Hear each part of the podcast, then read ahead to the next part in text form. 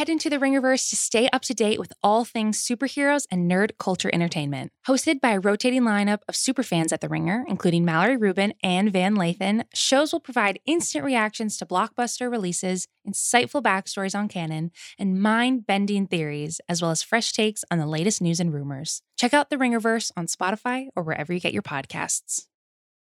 This episode is brought to you by Jiffy Lube. Cars can be a big investment, so it's important to take care of them. I once got a car that I started out with 25,000 miles on. I got it to over 200,000 miles because I took care of it. You know how you take care of a car?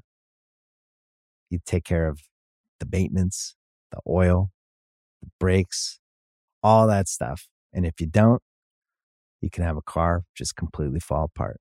When your car needs maintenance, head to Jiffy Lube. They provide automotive excellence at speed. Get your oil change, brakes checked, tons of other multi care services. It's all done by expertly trained technicians who actually care about taking care of you and your car. Jiffy Lube, car more.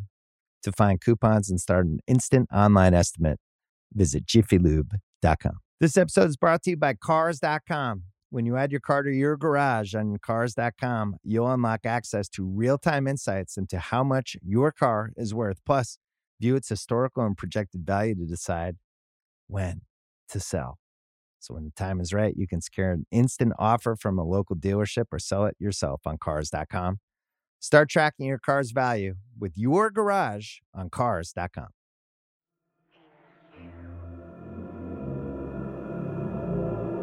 Oh, listeners, welcome. This is Sound Only. I'm Justin Charity.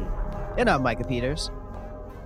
We're your sound only co hosts here to record our deepest, darkest thoughts this week in a very special holiday episode about the 2013 British Channel 4 TV series aired for two seasons before getting canceled Utopia.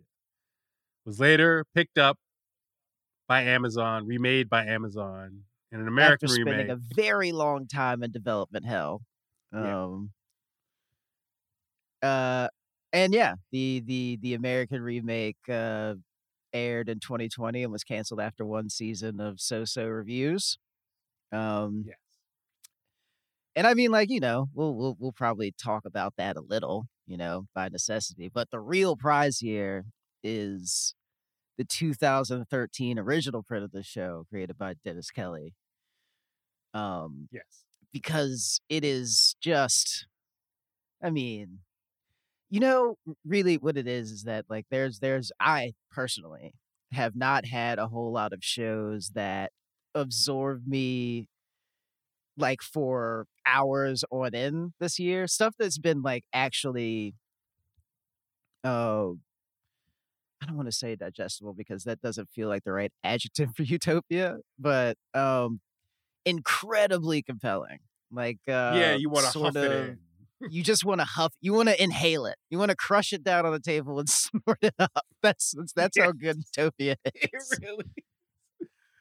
Um, some listener, I mean, first of all, we promised like weeks ago that we are going to talk about this show from when I first brought it up to to Micah. Um, you know, listeners will be wondering why we're not talking about the other pandemic like TV thing now, which is Station Eleven, like the adaptation of the Emily Mandel novel Station Eleven. Look, maybe someday we'll talk about that. Someone else on the Ringer Podcast Network is talking about that. Probably we're not talking You about Station. that's 11. not what we're, we're talking, talking about, about. Utopia. does station 11 Um, have uh does, does station 11 have a cult graphic novel in it are there are there extrajudicial killings no all right then like then, then we're, we're yeah we're then, then, then, then we're not talking about that on our podcast Oh, they're extrajudicial killings. Yo, okay, we have to piece together for listeners what happened here, how we even got to the show. Again, this came out in Right, 2013. right, right, right, super late. Pyrocynical. Have to like I like I is the vector for this. no no no no no no no no no first of all let no, let me let me let me let me tell this part of the story. Oh, okay, because I okay, get a text message. I get a text message from Charity talking about because sometimes you know it's just it's you, you you be sending me food pictures and strange TikToks and stuff from the corners of Reddit and whatnot, or something from the nation. And this time it was just kind of like it, sometimes it's just like very random words smacked together. Like, because I'll just be like on a Monday, like, "Hey, what's up? What are we talking about this week? Have you seen the pyrotech the pyro cynical utopia video? I don't know what that means, you know, and I don't want to ask about it. I just replied no, and I didn't Google it. But then, you know, like this is like one of the rare instances where charity follows up and is just like, no, you need to watch this. So I sat down, and this video is seven hours and 49 minutes long. Seven hours and 49 minutes long, this YouTube video. And I'm telling you that I sat down and I got an hour and 15 minutes into it before I realized that, like, I was still watching it. I was just sitting there in the chair with my mouth agape just getting absorbed by this video about this TV show I knew nothing about. Yeah. Um, it's funny too, because your reaction to the time, like, I, somebody who likes Pyrocynical's videos, when I saw the the time count is like seven hours and 40 minutes, like you said, when I first saw it, I was like, hell yeah, I'm gonna spend a whole weekend watching this. I got popcorn out, made some nachos, you know? Um like and this is, and like, see, this like, is the, have- by the way, this this gets to the culture of spoilers, right? That I think, you know, you and I probably have different opinions about. It's just for me, right? The thing about the pyro, the pyrocynical video, anybody who goes to watch it, a lot of people have watched it. Um, I would credit Pyro for a small like renaissance in Utopia fandom, but like mhm. um it's it's it's so long and it spoils everything about the original series and the Amazon remake.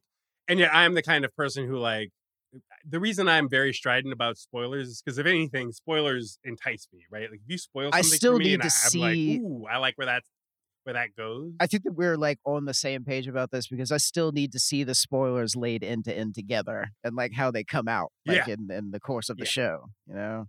Yeah. Um how how does this how does the show actually achieve the twist you just told me about is something that I'm interested in. Right. So can we actually, Micah, on that point though, up top, how should we like do I think we gotta spoil shit. Even but but on the other hand, Yeah, we're this spoil- is the kind listen. of show where it's Listen, this is this is we want to talk about it. Y'all listening to Yeah, us it's talk like, about this this, is like show that we have now both watched. we gotta talk we gotta talk about this thing man and and in order to talk about it and not sound crazy we're gonna have to spoil some things so you're just gonna have to bear with us because you know what after you know everything that's gonna happen in this show you're still gonna gonna want to go watch it because it's just like how the hell do all those things go together is is is the question that you're gonna be asking yourself Yes. and to see like i mean like, i don't want to get like hyperbolic about it but it's like a very like it's a amazing moment of like synthesis Yeah. like the first like the first scene of like the first episode if you're not like in it after that then like i mean i don't know what's what's wrong with you uh I, I'm with you on all that. For for people though who are gonna either before listening to this pod or after listening to this pod sort through like the availability of the show, right? I guess you have the the original channel 4 version of the show. Then what happens is Amazon gets like like the the distribution in the US. So you can watch it on Amazon Prime. As you will note quickly if you look at the comments on the Amazon page, um, in the US, the Amazon version's edited of the Amazon version of the original series, British Amazon streaming series. They edit it. Um, they're like scenes edited out, I guess. I I didn't care that much about that as I care about the aspect ratio. They definitely like narrowed the aspect ratio of the the stream in the US. And it's a show that looks beautiful, so you kind of are like, why? it though? rewards like having like you being able to see like the larger landscape like the the, the Yeah. backdrops of all these things these conversations about global conspiracy that are happening over you know vinyl tables at a roadside diner in liverpool Yeah. like it's there's it's the thing at least for me that I wasn't that I, it was difficult for me to get into the U.S. version of the show is because the U.S. version of the show is much busier. Like as it's it's a little noisier. Like the score is more pronounced. Uh, it's just kind of and it loses like the juxtaposition that the original print has of all of these you know like i said before this crazy conspiracy playing out against a very you know quaint uh middle country middle england backdrop you know Yes. Uh, and to the points about England, just be sure that you're watching the version you mean to be watching. Because I think the other thing that's common on the page is people who, like, were there to watch the British version and had clicked into the American version, or vice versa. We're we are talking about the British version for the record. Micah might have some notes. I haven't even watched the American version. Um, I mean, like I watched the first episode so that I could, you know, that I could, you know, sort of poo poo on it properly. Just because, like, there is, I, I mean, like, it's the same issue that, like, there's always U.S. adaptations of UK original content doesn't. I mean, it, it just doesn't go over for the most part, with the glaring exception of The Office. Um, I mean, they were supposed to be an American version of Luther with Mahershala Ali that got killed because he wasn't sufficiently different from Idris Elba. Ugh. There was um like what, what what was another one? There was uh I mean like yeah, there was obviously Utopia which was originally supposed to be picked up by HBO and written by David Fincher starring Rooney Mara. Um and I mean like, you know, there's Misfits, Skins, all that other stuff that just wasn't really as good as the original English version of the show. And this is the case again um, with Utopia. Okay. So this is the on ramp. You getting off? Don't get off. Listen to the episode. Come on now. Just listen to it and watch the show. Listen, learn to em- embrace spoilers, man. We're gonna talk about this shit. That said, you wanna you wanna try to set up what this show is about just on the most like take a shot at the most simple Okay. summary plot wise of Utopia. What the fuck is going on? All right. You can't see it, but I'm actually physically stretching. I'm limbering up. I gotta. like really um, Oh, no. So, in uh, this version of the world, in the midst of a global pandemic, there is a group of very average, wouldn't look twice at them English people from you know across the country that meet on an internet forum, um, where they all just talk about the same thing: this comic, this graphic novel, this cult favorite called Utopia, which you know gained in popularity a lot. Like sort of like think of it as like this world's House of Leaves. You know, it's just sort of like a bunch of nerdy people that spend a lot of time in bookstores and you know also used to play magic the gathering these are these people right uh for this group of very normal boring english people they get sucked into this giant global conspiracy spanning decades um where they basically have to do some light espionage and a little treason um and like just i like it's it, it also like they they they have to stop a world ending plot which isn't actually a world ending plot but a plot by a shadowy organization called the network um to sterilize the entire human race Yes. um to basically ward off the impending environmental humanitarian rights issue like all the stuff that's going to be horrible in in like the next you know half century uh, to to to avoid that they assume that like what if this generation the last generation this generation of children on earth was the last Yeah. for like you know a period of time what if we got the population of the planet down to 500 million people? Then we wouldn't have you know scarcity whatever and we'd be back up to like a billion in however many years time. Um anyway yeah that's like the bare bones um a lot of you know disgusting nasty reprehensible stuff happens in the course of you know these people sort of working their way towards uncovering the truth of this as this aforementioned global conspiracy. But uh, yeah, I mean, like I, I, I think that's as good as I can do without getting way into the weeds about things. Well, one thing you said when you were commenting on the world in which this takes place, and you said in the midst of a pandemic, uh, and that is true of our real world. But in Utopia, it's more so it's it's on the eve of a pandemic, right? Because like this, Right, right, right, right. Sorry. There's there's the the Russian flu. The Russian flu. flu. The Russian flu is going uh, you know, is is running through all of western civilization. Um like, you know, a third down back through a prof- an NFL professional third down back through a peewee line, right? And there is a call for you know mass mass inoculation. The network's plan is to sneak this you know agent into all of the vaccines that then sterilize the entire human race. Right. Now, those of you that uh may have had to deal with a couple of a couple of anti-vaxxers possibly over the last uh, year or two um may find this line of thought a little familiar um but yeah like it's it's it's it's this is what makes the show fun and like unsettling and therefore even more fun.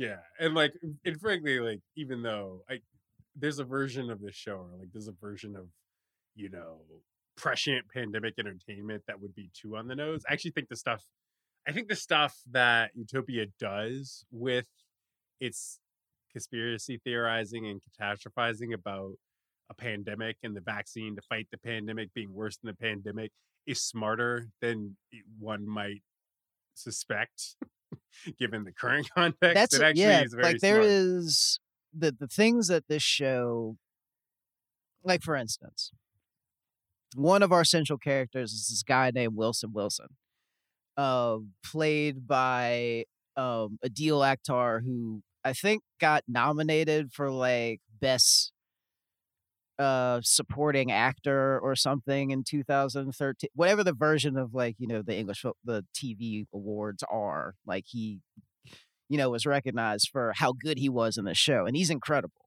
Like he's a sort of how it like he's like very like he's like an English version of uh, like hikikomori, you know, like he just sits in his his dad's house and like scrubs all traces of himself from the internet and teaches himself like di- like skills that would only really you would need in dire situations, like the one, the one. like, Remember, the he's the- like he taught himself to take his his hands out of handcuffs. he- he's like, if I'm ever yeah, he taught himself to dislocate his thumbs to slip out of like it's just like if I'm ever handcuffed to a radiator, is what he says. I Yeah. can break my thumbs and escape. Which is like and I mean, he's also though like unathletic, noticeably. Like and there's it's it's kind of like, you know, some of this feels like doomsday prep fantasy. Um you know, like, wouldn't it be cool if I actually had a chance to use this buck knife I bought on Amazon type of shit? Yeah, yeah. He lives on But- the forums. He's like a forum brat. Yeah. yeah. Yeah, there you go.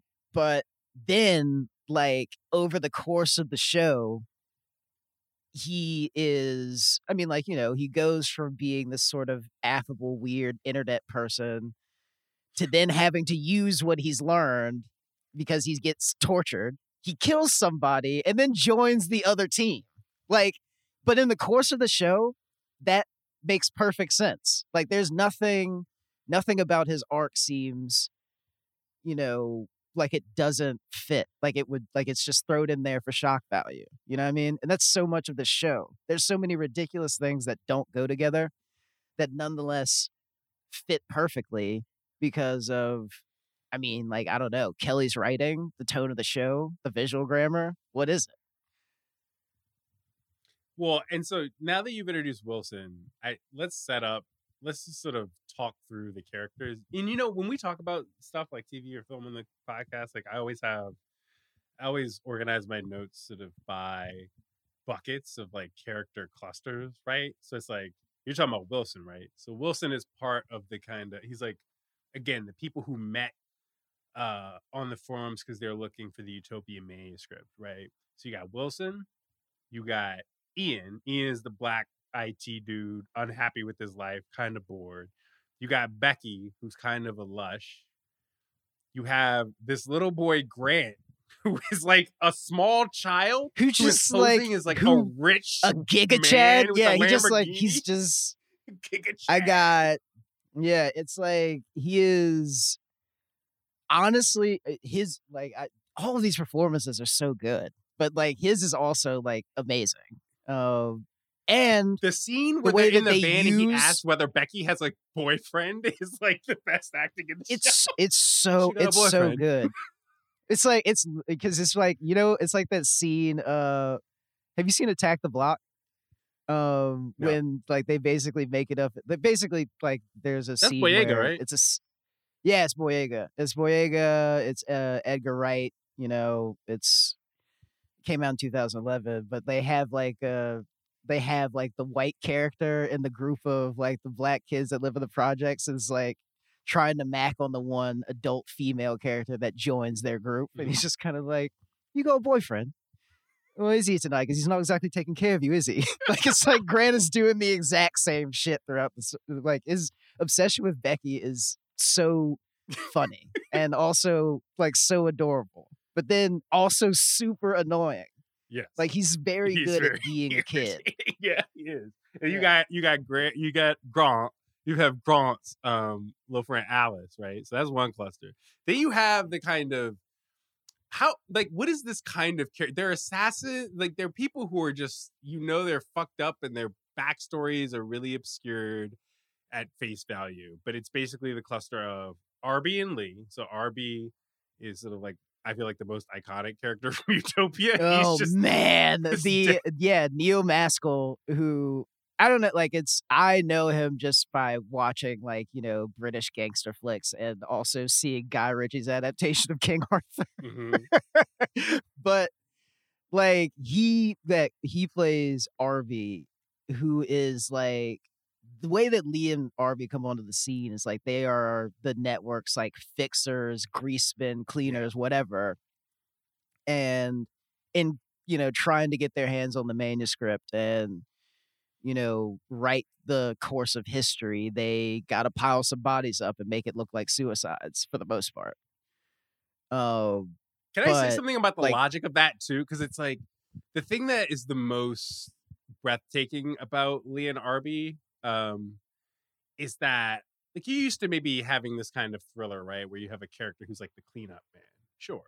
But the thing about the network is that they are so thorough. Like the idea is that they're ubiquitous and they're thorough, and so it's sort of like they don't just have to kill. Like they don't just have to be like, okay, I had to extract some information from this person, so I have to kill them. It's also like, okay, now I killed this person, and the janitor in the building also has to die now. And then the guy who serviced the air conditioner last week also has to. You know what I mean? It's like the exponents of Yeah, people they and have to then also, to make sure that everything is clean. Yeah, and then also the person who lives on the 18th floor on the high rise across the street Street you got to make die. him look like a child molester yeah it's just like there's ex- they they they do stuff like like it's it's so te- like it's so terrifying to like imagine an organization that can do things like to you. like take your that like take your DNA and put you on a sex offender list because we need you out the way. Like Yeah. or we have CCTV uh, CCTV footage of you from, you know, the grocery store. So we're going to send somebody in there to shoot it up and then we're going to like make it look like you did it. Like it's it's really like deranged stuff. Yes. And then and now we also have to talk about Jessica Hyde. Uh Where is Jessica Hyde? because that's the first question of the show. It's like Arby and Lee are tracking down this woman named Jessica Hyde. They're very cryptic about her. uh, you don't really know who she is.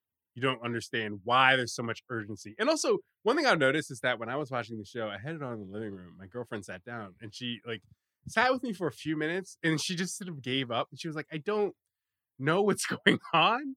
And I do think in the first episode, the threads are very disconnected because you have, you basically have Lee and Arby hunting for Jessica Hyde. And then the other half of it, or the other third of it, is you have Ian, Becky, Wilson, and Grant meeting for the first time. And then the other third of it is like all of this background stuff at the Ministry of Health that's about why are we ordering vaccines for the Russian flu? Because at the time, the Russian flu outbreak hadn't happened, right? And that the network is sort of moving behind the scenes and they know and it you know what I mean? It's sort of it's clear that this is all an orchestration.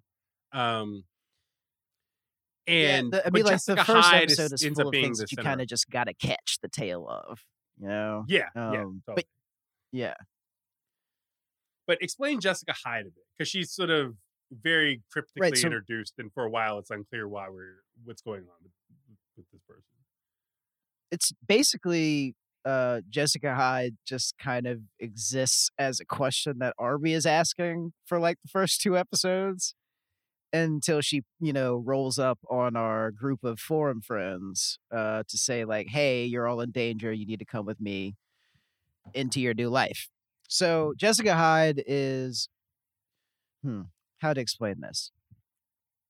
The creator of the original graphic novel of Utopia so as the story goes, there is uh this disgraced uh scientist or was like a, a you know like a a, mil- a scientist that was you know inscripted into uh I don't know the, the the shadowy rungs of government to kind of do different stuff for the military and develop things and you know biological weapons and what have you um it ended the way that those stories always end with him being disavowed and put on acid and then tossed into a mental hospital.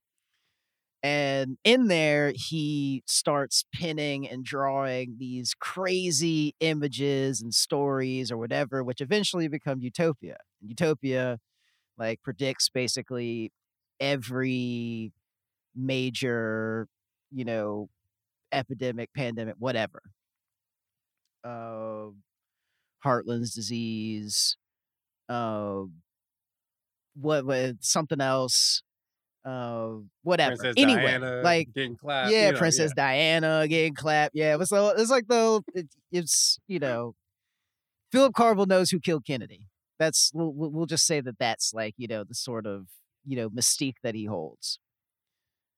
He turns out to be Jessica's father, uh, but Jessica, for the first part of the show, is just kind of like this uh international woman of mystery in combat boots and a leather jacket that just has all this savoir faire and like you know steals cars and hot wires them and rigs you know jerry rigs rudimentary explosives and shit You know what she is? She what Jessica Um, Jones wish she was. And I like Jessica Exactly, Kind of what Jessica Jones wish she was, though. exactly uh but yeah like uh she is sort of she acts she functions as our forum friends which is what i'm just going to keep calling them they're sort of guide into this new world that they've stumbled backwards into Right. Um, and then I want to cover before we go to break. There's just one more corner of it, which is the Ministry of Health stuff, which is the so we get into the real Alex Jones shit in Utopia, which is like you basically have this scandal breaking out, right, where the serving health minister, um, you know, basically you have this character Michael Dugdale. Michael Dugdale is like an assistant to the minister of health, whatever, whatever, and this guy though is is he's he's blackmail material. He and his wife are trying to conceive, and it's not working. And meanwhile, he's sleeping with the uh, Russian prostitute, and he basically gets sort of strong armed by people in a part of the government that he doesn't really know about into kind of tricking the minister of health into signing off on an authorization to to acquire a bunch of Russian flu vaccine, right? Costs a lot of money, becomes a huge news story. Minister steps down over it, uh, and he's replaced with this this other guy Jeff, who ends up being Dugdale's boss, right? And the whole theme of that part of the show is this is sort of the network, like the Ministry of Health ends up being the network's main organ of orchestrating sort of like- the pandemic, right? it's this is this is the part where we basically realize that the network is moving into their end game because they put somebody in the Ministry of Health position. Right, exactly. Um, and this is all on the eve of the Russian flu outbreak. And on that note, we've set up most of the people that we want to talk about, except for we haven't talked about Milner yet. We will um, after a break. This episode is brought to you by State Farm. You might say all kinds of stuff when things go wrong, but these are the words you really need to remember. Like a good neighbor, State Farm is there. They've got options to fit your unique insurance needs, meaning you can talk to your agent to choose the coverage you need. Have coverage options to protect the things you value most. File a claim right on the State Farm mobile app and even reach a real person when you need to talk to someone. Like a good neighbor, State Farm is there. Have you ever spotted McDonald's hot, crispy fries right as they're being scooped into the carton? And time just stands still. Ba-da-ba-ba-ba.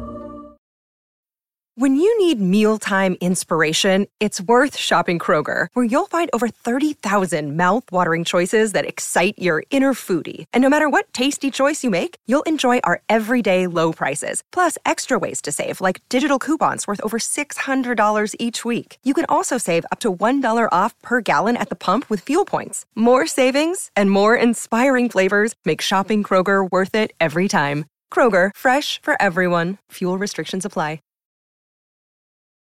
So, Milner, where to begin with Milner? Um, welcome back, Rose Leslie, who you might know um, as Ygritte from Game of Thrones, who plays Milner in her younger years, uh, strong arming Philip Carvel into doing various things for the network. She basically comes to, over the course of the show, represent the network in human form, basically. Uh, it's her and this other Russian billionaire lady that are kind of like the one and two. Yeah. Um, yeah, but I guess like Milner. Hmm, how to describe like how to describe Milner? Milner is like she's just she's Weasley. She's ruthlessly efficient, but also you know like after 60 years, she's still chasing a nigga and not a bag. That's that's just, that is that is that is basically where where Builder is at because she is she kind of has the thing with Philip Carvel where like her admiration for his mind is indistinguishable from love uh for her um which you know cocks up like the bigger plans because of her personal obsessions. Um, but occasionally, because she represents the network, she gets some bars off. Stuff that like makes a little bit of sense. I know that like we had like we we talked about like the whole uh thing that happened like after Infinity War and people are like, "Oh, what did what did Thanos have a point?" And it's just like, "I'm gonna snap the fingers and like kill half the universe, and then we'll have all the resources we need." Yeah. It's dumb and like rote or whatever. and It's genocide. yeah. Um, but like this actually presents the idea in a way that seems almost feasible. Yeah, it's like the show. Um, Yeah, like let's talk about that for a second, actually, because it's so. It's like a weird thing about this show that it kind of it, it manages to cast this genocidal or. It's really eradicationist position, right? As I think it's because a lot of characters, when they're when they're sort of back against the wall and forced to defend it, what they start doing is they resort to talking about climate change, and that's how they yes, keep, they keep going like I'm just saying we got to do something about global warming and shit. Like yeah, like the do, bro? scene where Greta, like wait, Greta, you you gonna say no to Greta? like the the the the scene where like there's another there's another fixer guy later on in like I think season two that we kind of follow around. And there's a scene where he's sitting in a train station with this uh oh, with this mother and her kid, and the kid Yeah. sneezes, and he hands it like he does like he does this scene where he go he goes he hands the kid a, he hands the kid a tissue. He's just kind of like, oh, you know, like it's going around. Uh, like, uh, have you been vaccinated yet? And so on and so forth. And they were like, oh no, I'm sure it's just like you know a cold. Uh, appointments are later. Like it's you know just random, like really inane small talk is happening, and then there is just like this crazy key change where he's just kind of like, yeah, well, you know, if you really cared about the environment, you'd take out your gun and you'd kill your son right here. I mean, thinking about it, and then he just starts rattling off like the amount of you know food that he'll consume co2 he'll emit so on and so forth just like basically His this environmental in your onboard terrorist yes Yeah. screed yeah and it's just it is so it is such an insane scene like but i mean like that's really i think as heavy handed as it really gets Yeah, I was gonna say the that's the of, scene where it gets the closest to the Thanos thing you're describing. I think the rest of the show Yeah. up until that point though is very and again it's to your point. It's not it's not that it's sympathetic, but it it makes it it, it casts it as a position that's been produced by people who really are desperate to figure out what to do about humanity and and humanity's like relation to the planet rather than people who are motivated by like a racial hatred right? And there are scenes in the show that explicitly talk about that that say that like where where the characters where those characters the characters associated with the network are grappling with how to distinguish what they're doing from the goals of the Nazis right? Um and, And it it, makes it- becomes like they're a operating in a weird thing. Yeah, it it also becomes like a big thing that like the people in the organization are very adamant that we're not going to choose like who sur- Yeah. like you know like what genetic material survives like it's going to be randomized. Um but that also like becomes a thing because was it? You know? Right. you know who actually had their hand on the button? And because and it's like a real thing that would arise in a situation like this.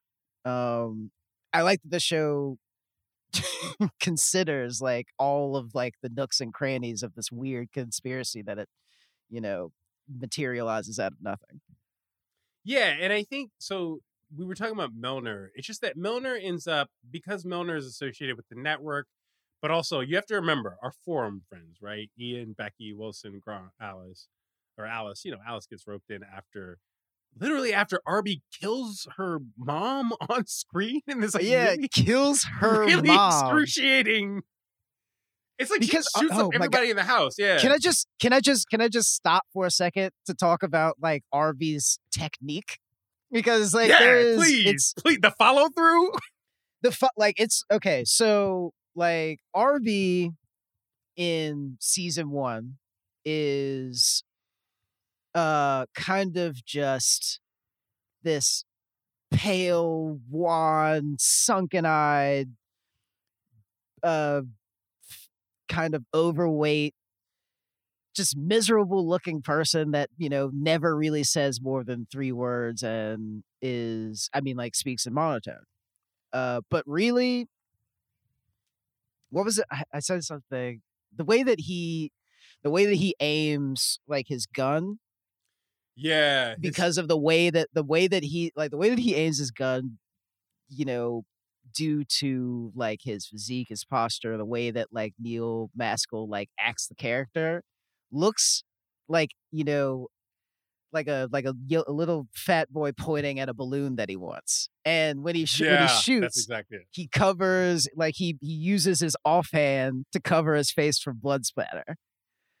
It's like really like I don't even uh, like I don't even know what the proper word is for it. It's like it's so mundane and also like gruesome, Well, the show has so many but it comes like- back around to being almost funny. Yeah, Yeah, it's like well, it's a contrast of tone, right? Because it's like the show is so bright, right, and yet its subject matter is so grim. The show is so bloody and yet it has this through it has this through line of like a comedic effect to a lot of shit and then arby like Mhm. on a personal level right? Like the fact that on the one hand he's this relentless killer but on the other hand his technique is so sloppy like you know what i mean? It's he in in the moment his execution is so like he does it like muscle memory but it looks so like how you would shoot someone you know what i mean? It Not looks like yeah it's like it's so and that's like that's that's a quality that that is just like throughout the show um it's like the feeling of regular people getting sucked into this crazy action movie shit um But- and like but- and, and they're having like some and they're being situations where like that is that becomes like a source of comedy like when the four friends are like fleeing the network for the first time and wilson try they they go out the back door and they're trying to like hop the the fences in the backyards to get out of the neighborhood and like you know grant goes over fine. Becky has a little bit of trouble. Ian goes over fine, and then Wilson gets stuck on the fence, and it's like a really like tense moment, but it's hilarious because it's a person that can't get over a fence. but we and we keep not going back to Milner. So Milner is kind of an inverse of this, right? Where she Milner's associated with the network, and she is as you spend more time with her throughout the show, you realize that she is just heartless and she is ambitious. And yet she's somebody who I think in most moments is is trying to put on this act of like, oh, I'm just the harmless woman who wants to help you. Right. She in in the in the, you know, because in, in season one, it's so much of it is establishing that Ian, Becky, Wilson, Grant, and Alice are just they're on their own. They've all been they know too much. They're being chased. They're going to be killed by Arby any moment now. Um and like they're trying to figure out how to they're in too deep, right? And Milner's the first person they encounter that, you know, they think is associated with I forget if she's if she introduces herself as am I am I five first? Um and she like kills a guy who's about to kill wilson and she she's you know she's an ally ostensibly and she's putting on a front that's very like is Very not like, what I don't know about you. I don't know about you, but I didn't trust her from the jump. It was like I Of like there's just yeah, it's just like she. sh- It's like a, a Deus ex machina in a show where none have showed up to this point. Basically, like I like Wilson had to save himself from being interrogated. Like there is for the most part, these characters have to get themselves out of jams and like it's down to luck for the most part. And then she shows up and kills somebody that like has been chasing them for whatever and it's like s- super convenient so it looks suspicious from the get um and it gets weirder as it goes along um and all throughout this you have like basically grant is the person who in the beginning of the show um like grant ends up with the manuscript. Hands it off to alice and then basically it's sort of the manuscript is in the possession of grant and alice and then i think doesn't arby get it at one point and then it's like jessica hyde gets it back and then you know it's like the end of season one is sort of jessica hyde being like i'm just going to burn the manuscript because i'm cornered and milner coming out and being like look the point of finding the manuscript was really just to find to you find you right? yeah. Um yeah, i mean like it's because it's just like you know we already know what we did. Like it's not like we need to to to have the the comic to finish what it is that we're doing. Yeah they got the Um, pdf you know they already had the PDF, yeah. Jessica come on grow up. You think we ain't it's just like come on dog. This is the illuminati. You think we don't got backups? Yeah it's just like this is this is like you think the illuminati don't got ex- external hard drives? Cuz like of course we have backups. Um, but with all of that set up, and again, there's a lot to set up about the show, right?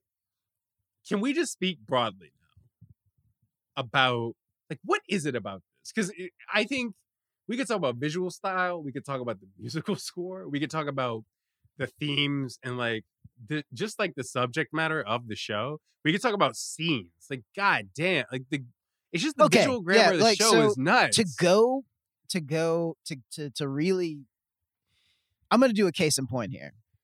Like because like this really speaks to like the soundtrack thing and the tonality of the show and what kind of makes Mhm. it compelling. So when the four friends like meet for the first time and they go out drinking and they end up back at Wilson's place, Wilson's just like, "Yo, I'm going to show you my bunker." And they keep His they bunker. go there and they keep drinking until they you know, like they're just like, let's go get blackout drunk in the bunker because like none of us want to go home. We're still drinking, we're having a good time, whatever. Wilson goes to sleep, and Ian and Becky are like, I'm single, you're single. I think that we're attracted to each other. Uh, you know, let's bump uglies. And they try like Mhm. they they're like the scene is so awkward because they are so hammered and they nothing happens because Ian's dick doesn't work. And the scene the scene is also like so long and ultimately kind of sweet but you get to decide how you feel about it because there's no music like which really emphasizes the awkwardness of it yeah. Like Sweet is a good word to describe sh- that scene, by the way. Like when, when it falls, when the sex falls apart in that scene, it is the It's most so- tender moment, though. it really is because it's just like you know he's just like oh like you know the best and she's just like yeah so am i it's funny isn't it and then like you know it's nice but yeah i mean like the show is i mean like it's what we were talking about before it's like really considered in that way and challenges you as like a viewer from beginning to end not just in terms of like whether or not you can follow what the fuck is going on, but also like you kind of end up asking yourself the same questions that the characters end up asking.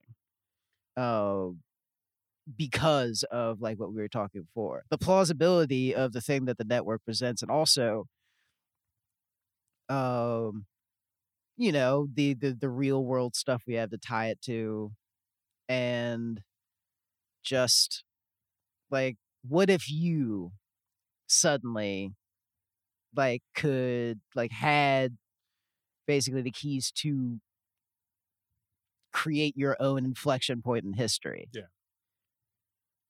Yeah.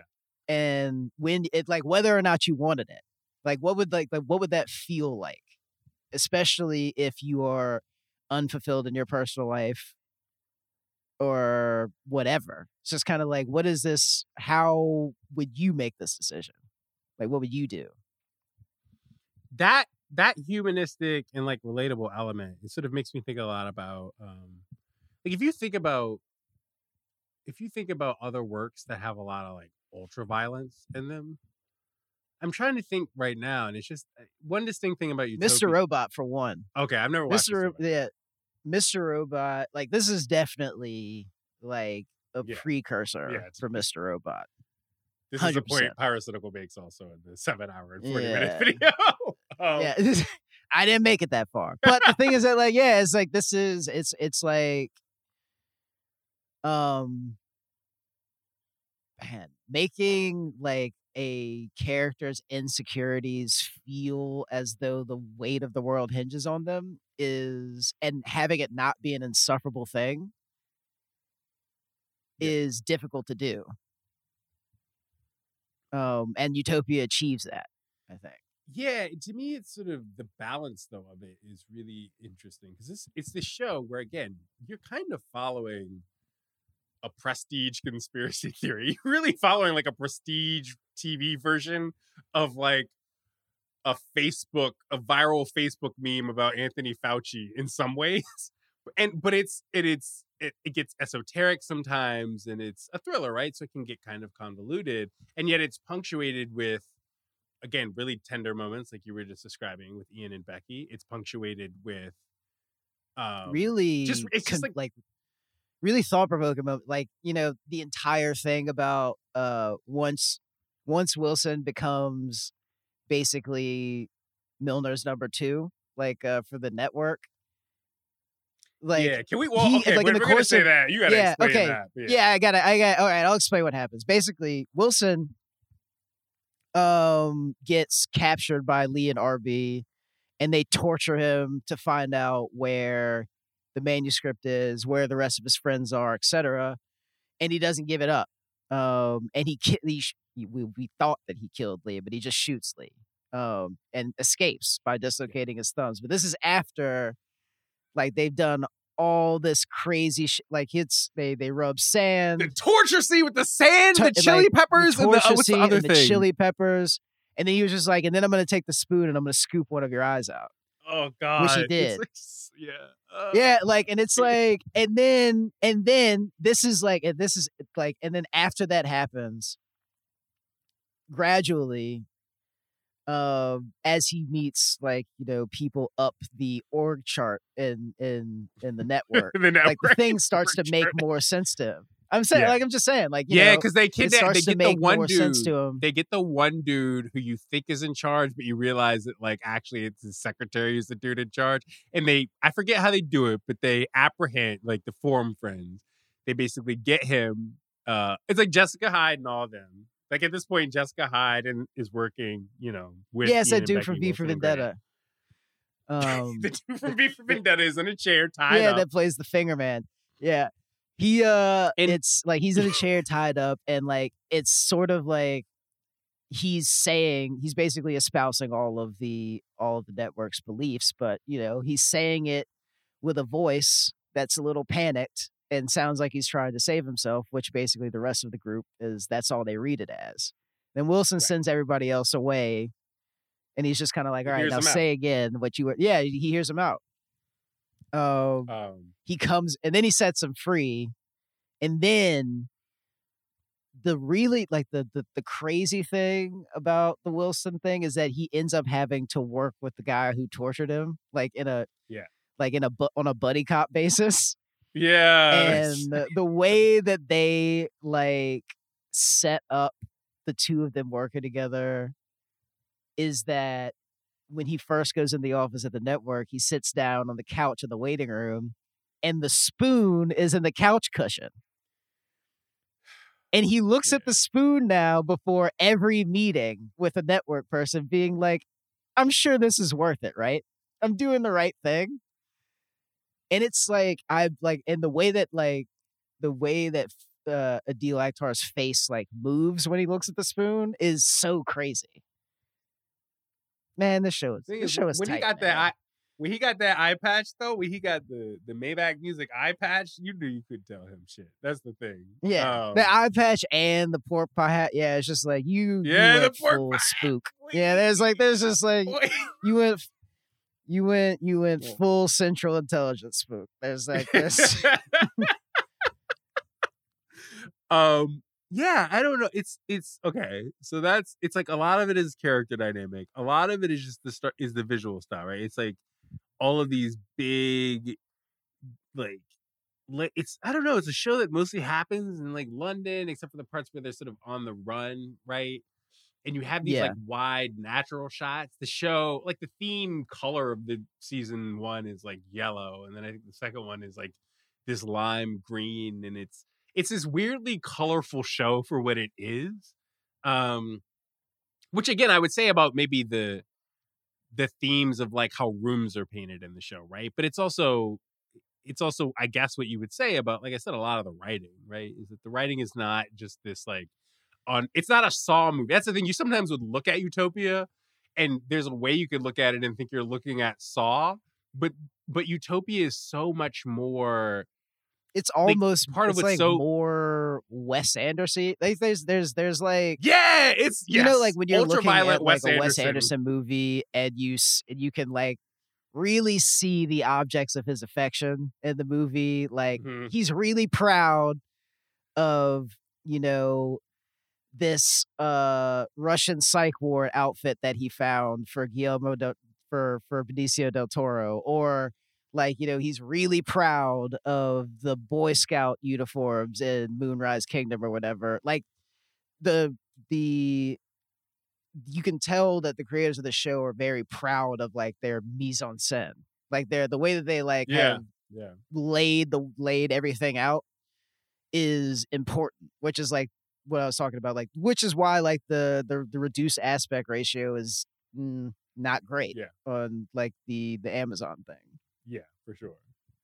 Um, can I share with listeners something you I'm Micah and I are looking at a notes document that Micah produced for the show, and I just want to quote the phrase, "the deftness of the moral quandaries the show presents." So, Ti, do you want to explain explain the deftness, Listen, man, the uh, deftness of the moral the quandaries? the uh depthness of the you. uh moral quandaries uh you know because when you are presented uh with the dilemma of uh global population uh global overflow. global population overflow uh this finds you finding yourself incapacitorially finding and or detecting the locating of a way I to uh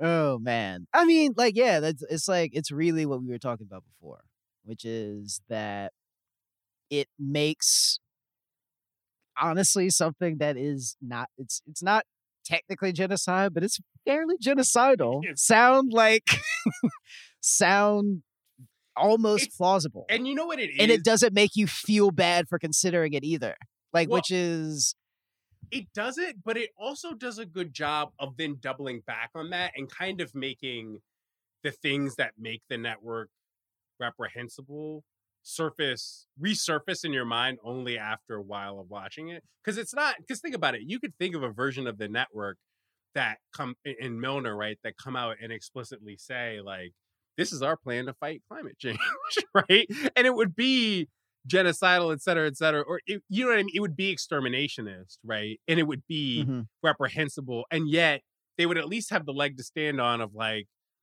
listen we represent a point of view and we're scientists and this is our evidence. But the thing that makes the network reprehensible on top of just the content of their plan is the fact that they they at no point at no point in any of this sought the consent of anyone right they at no point No, like, it they was- didn't start as somebody that wanted to address the problem in a public way and then in desperation turn to this plan the network it was two white out- people. Yeah, it was yeah, just like it's two, white people. being like, "What if we just it was two white people in a banquet hall. Yeah, it was Yeah. two white people in a banquet hall where everybody was wearing tuxes, and then Yeah. they were just kind of like, "Let's save the world," even though they didn't ask us. Yeah, and Yeah. that's how the network starts.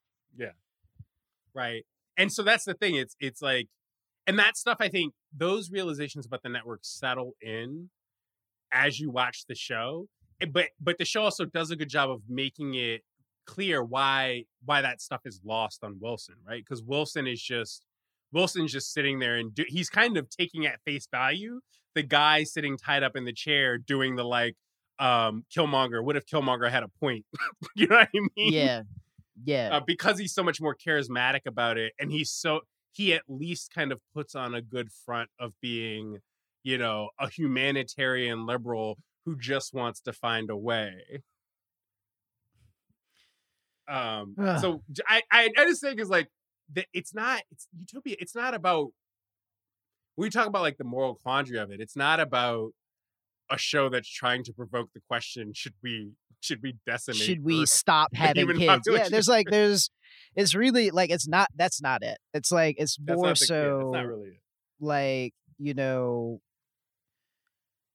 basically every character from bottom to top having to at some point to consider you know what gives me the right or like you know uh why is it me that's here making this decision uh which is like i mean like on a base level is just is compelling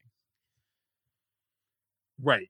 Especially as the show sort of increasingly shows that the people in charge of the network, especially like Milner, right? It's just their decision making is so they get so lost in the sauce that it's like, yeah, you really need to ask yourself why you're the person making this decision because you you're you've lost the plot, you know, so badly. Um but I, I think the other thing about like the moral dimension of the show, right, is it's kind of and this is why I, I think there are a lot of things people talk about in terms of being like prescient about the coronavirus pandemic, right? And it's it's not that it's not that it's not that utopia is prescient. It's more so though that like you watch a show like this and you kind of get that in this world, like utopia does a good job of presenting paranoia, right? It's not about it's not about like like there's a weird sort of anti-government or anti-statist for it's like an old school liberal thing that animates the show right? Of like the government it doesn't always have your back right? And like who you know the decision makers are these elites and et cetera et cetera. And it's like yeah you can watch it in the current environment and be like damn this sounds like the alex jones perspective on reality but I think it's a lot broader than that when you really sit with it, right? This idea that like I don't know of of kind of being so far removed from the layers of decision making that happen at the elite of the elite corners of society, right? Because that's really what the the fucking network represents, right? Like the office, the fucking office they always show dude in is like some I can't. How do you even describe it? It's just all rustic. It's not rustic. It's yeah, fucking, but like, but then also considering like you know, all right, now you change the world then if you Yeah. think you could do better. Yeah. Um, which is also like, uh, yeah, which is which also makes the show so good. Um, I like that it doesn't really like it just doesn't let anybody off the hook. it really doesn't. It really does not. Um, I don't know. I find that I I I watched Utopia in a fucking trance, and mind you, I watched it in a trance. I just like tore through it after sitting through a seven hour and forty minute YouTube video about it. That's how good I found this show. It it boggles the mind to me that the show was canceled in the UK, only to be revived in the US, just to be immediately canceled again. Um, because like I think it was, um, I mean, I think a lot of people involved in the show have talked about the cancellation after season two, and which is really annoying because season two literally ends on six different cliffhangers. it it is season two is a cliffhanger and a half, and then it's just like, oh, there's no more of this. Sorry. Um, and I think it was I forget. It might have been Dennis Kelly, uh, the creator of the show, who's just like, yeah, the ratings were just bad. Like a lot, it has, it definitely has a rabid fan base, but the ratings were just bad. And like, I'm sure part of it too is maybe just like content strategy shenanigans on the part of Channel Four. Um, Yeah, but like, something about them not being like really confident that a millennial led show could, you know, garner the views that it wanted on a main network. So they moved it to a different one, something, something, something. mm, Um I know Yeah. Neil Maskell was talking about like, you know, maybe the show was too quote unquote London centric or something. Um yeah, but I mean like then also that like quote. Yeah, like I guess like you know so so maybe if the show spent more time in the English countryside or in different parts of the country rather than in London it maybe would have done better but who knows if that's true because I don't understand that um and also yeah I mean like the viewership numbers just weren't like crazy you think the network Um, got it canceled? You think the network was like, nah, man, they letting out too much. They they telling people too much. They giving away the recipes bro we gotta we we, we gotta nip this in the bud You think Fauci put in a call to David Cameron Oh. and said, bruh, bruh, you got bruh, you gotta pull this. You gotta knock this out. You gotta knock this off. Partner. Um yeah, I don't know. The idea of the sh- like and I think it's a big part of why Pyro probably made that video. Uh it, it there there's something about it's like we all have shows like that, right? Like I we could probably sit here and, and off the top of our head name shows that we loved and that we thought were canceled too early, right? Or that maybe got canceled after one or two seasons and we're like, nah, this shit was fire and, and people were bugging. But like, I don't know that I've ever gotten to like this season two finale of a thing and been like, I have no idea what was going through the minds of the people who canceled this. What what a blunder. What a mistake on on the on the on the on the on the net on the part of the network executives that that sent this to you know the nether regions whatever that like it's just like the show is just we need the season three. Call drake. Get get get get drake on the phone get him. To finance it.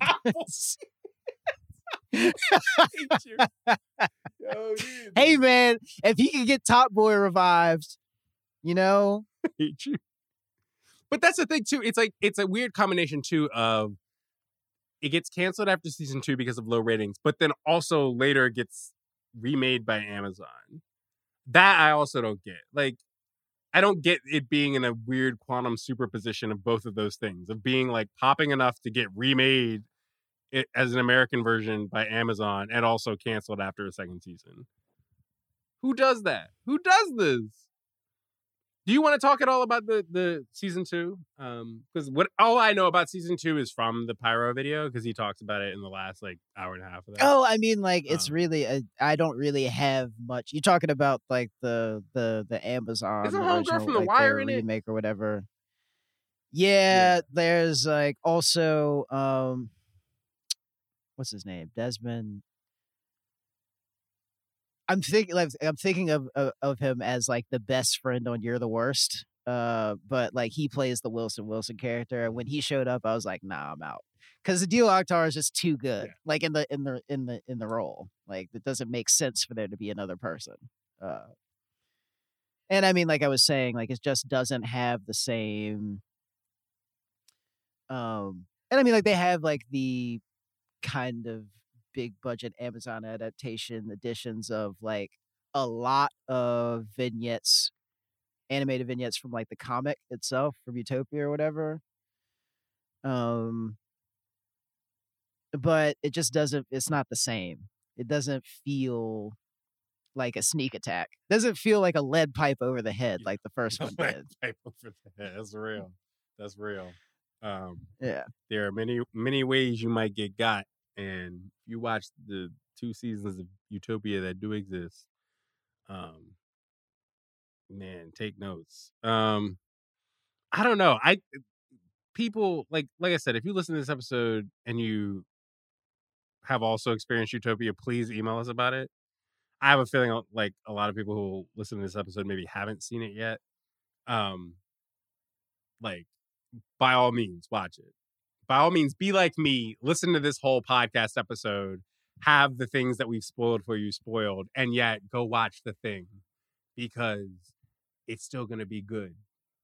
It's still gonna You ain't doing good. anything else anyway. It's a. It's also come this on. is like a perfect season to talk about a show like this too, because it's like I think back to I always think between Thanksgiving and like New Year's is like perfect. It, it's the perfect time to binge it's watch the a show perfect time to get wrapped ago. up into a conspiracy theory. Yeah, yeah, yeah. This is this is the perfect time to do this. Yeah. So you know, do yourself a favor. Watch Utopia channel British Utopia. Make sure you're watching the one with the British people. Um, where's Jessica Hyde? Where is Jessica Hyde? Um, This is my local. this, yo, the the this is my local. when he orders the plates of oh i can't. Oh, i can't i can't i can't. Sound only pod at gmail.com i'm justin charity. And I'm Micah Peters. shouts out to our producer stefan anderson. Shouts out to pyrocynical. We will see y'all next week. Actually we'll see y'all probably after the hol- i don't know when we'll see you again. We'll see you soon but happy holidays merry christmas everything all of that Yeah, we love y'all, man. we love y'all thanks, Thanks for for listening listening.